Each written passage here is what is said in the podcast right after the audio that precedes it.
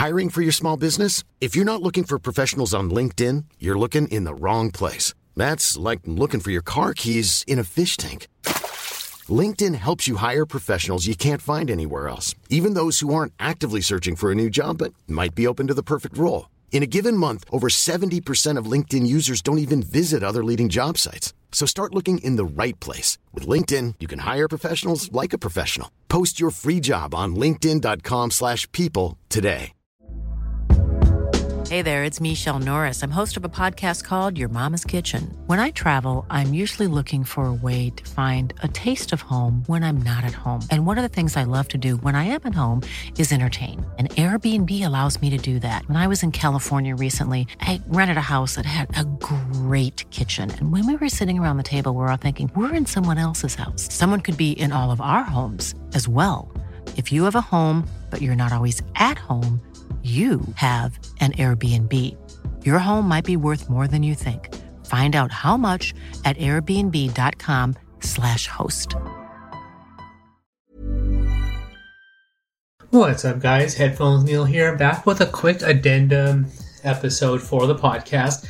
Just to share a quick review of a film that I learned about in my research for the Man with No Name trilogy. So, as it turns out, a Fistful of Dollars was a film that was based on an old Japanese film with essentially the same premise, uh, character types, themes, and all of that, but developed as an Old West form or developed in the US in the form of a uh, Old West movie. So the film that A Fistful of Dollars is based on is called Yojimbo. So that translates roughly to bodyguard and it was a it's an old Kurosawa film.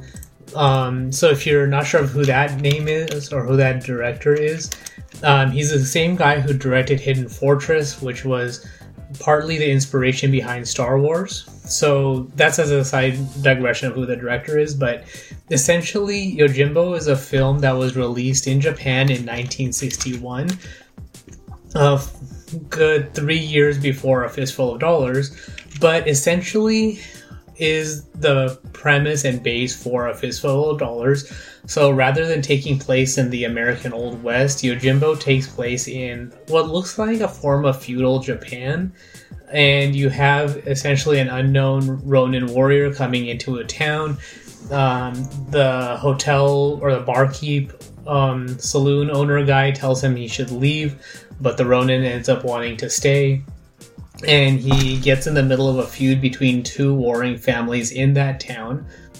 Ultimately, gets capped, or his trickery gets found out by one of the families.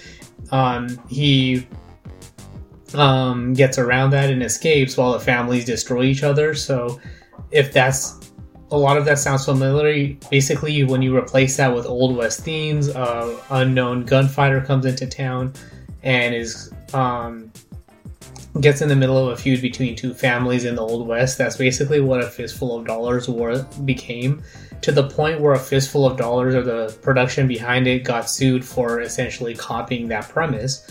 Um, so if you want to have, or if you're interested in those kinds, or if you liked A Fistful of Dollars but prefer the Old West theme or want to see the origins of the film, then Yojimbo is definitely a film to watch. I thought it was particularly good just because the, or in this case, because the picture quality was so good. So I'm not sure if maybe the version was you know upscaled or some or upconverted for HBO Max or they released a cleaner copy of it, but the quality of the film seemed a lot better than the quality for a fistful of dollars to the point where I wanted a fistful of dollars to be upconverted to 4K if possible or some form of 1080p where the quality is cleaner than it was. So I'm thinking that it's possible just the color or the film of the time or something along those lines wasn't as good as it was or the film quality for black and white was just that much better where it looks that much cleaner. But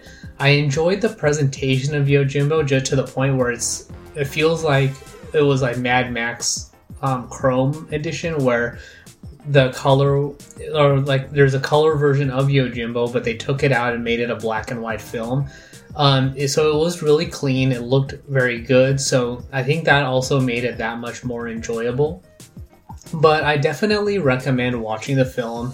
If you've watched A Fistful of Dollars or any of the three films in the Man with No Name trilogy, and to just to go back and see the source and inspiration for the film or those film for the basically the American Old West version of the films, but set in a Japanese feudal period.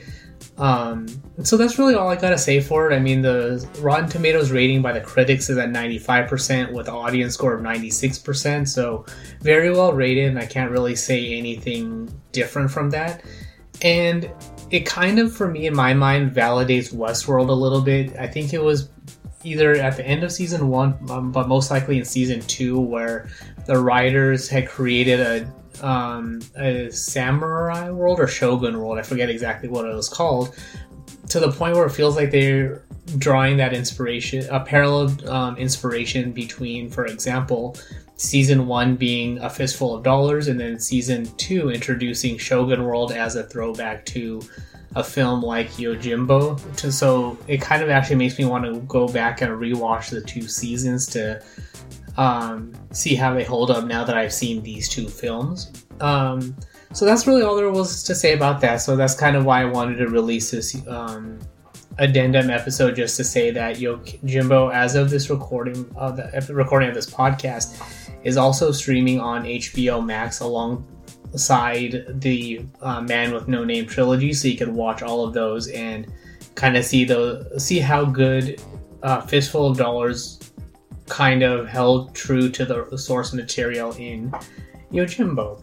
So that's all there is for this particular episode. So if you have any questions, comments, feedback of your own, or anything like that, then you can find me on Twitter at PatelN01. You can support the show in various ways and subscribe and all of that good stuff by visiting the uh, website at headphonesneil.reviews. But that's all there is for this particular review. Thanks for tuning in, and until next time.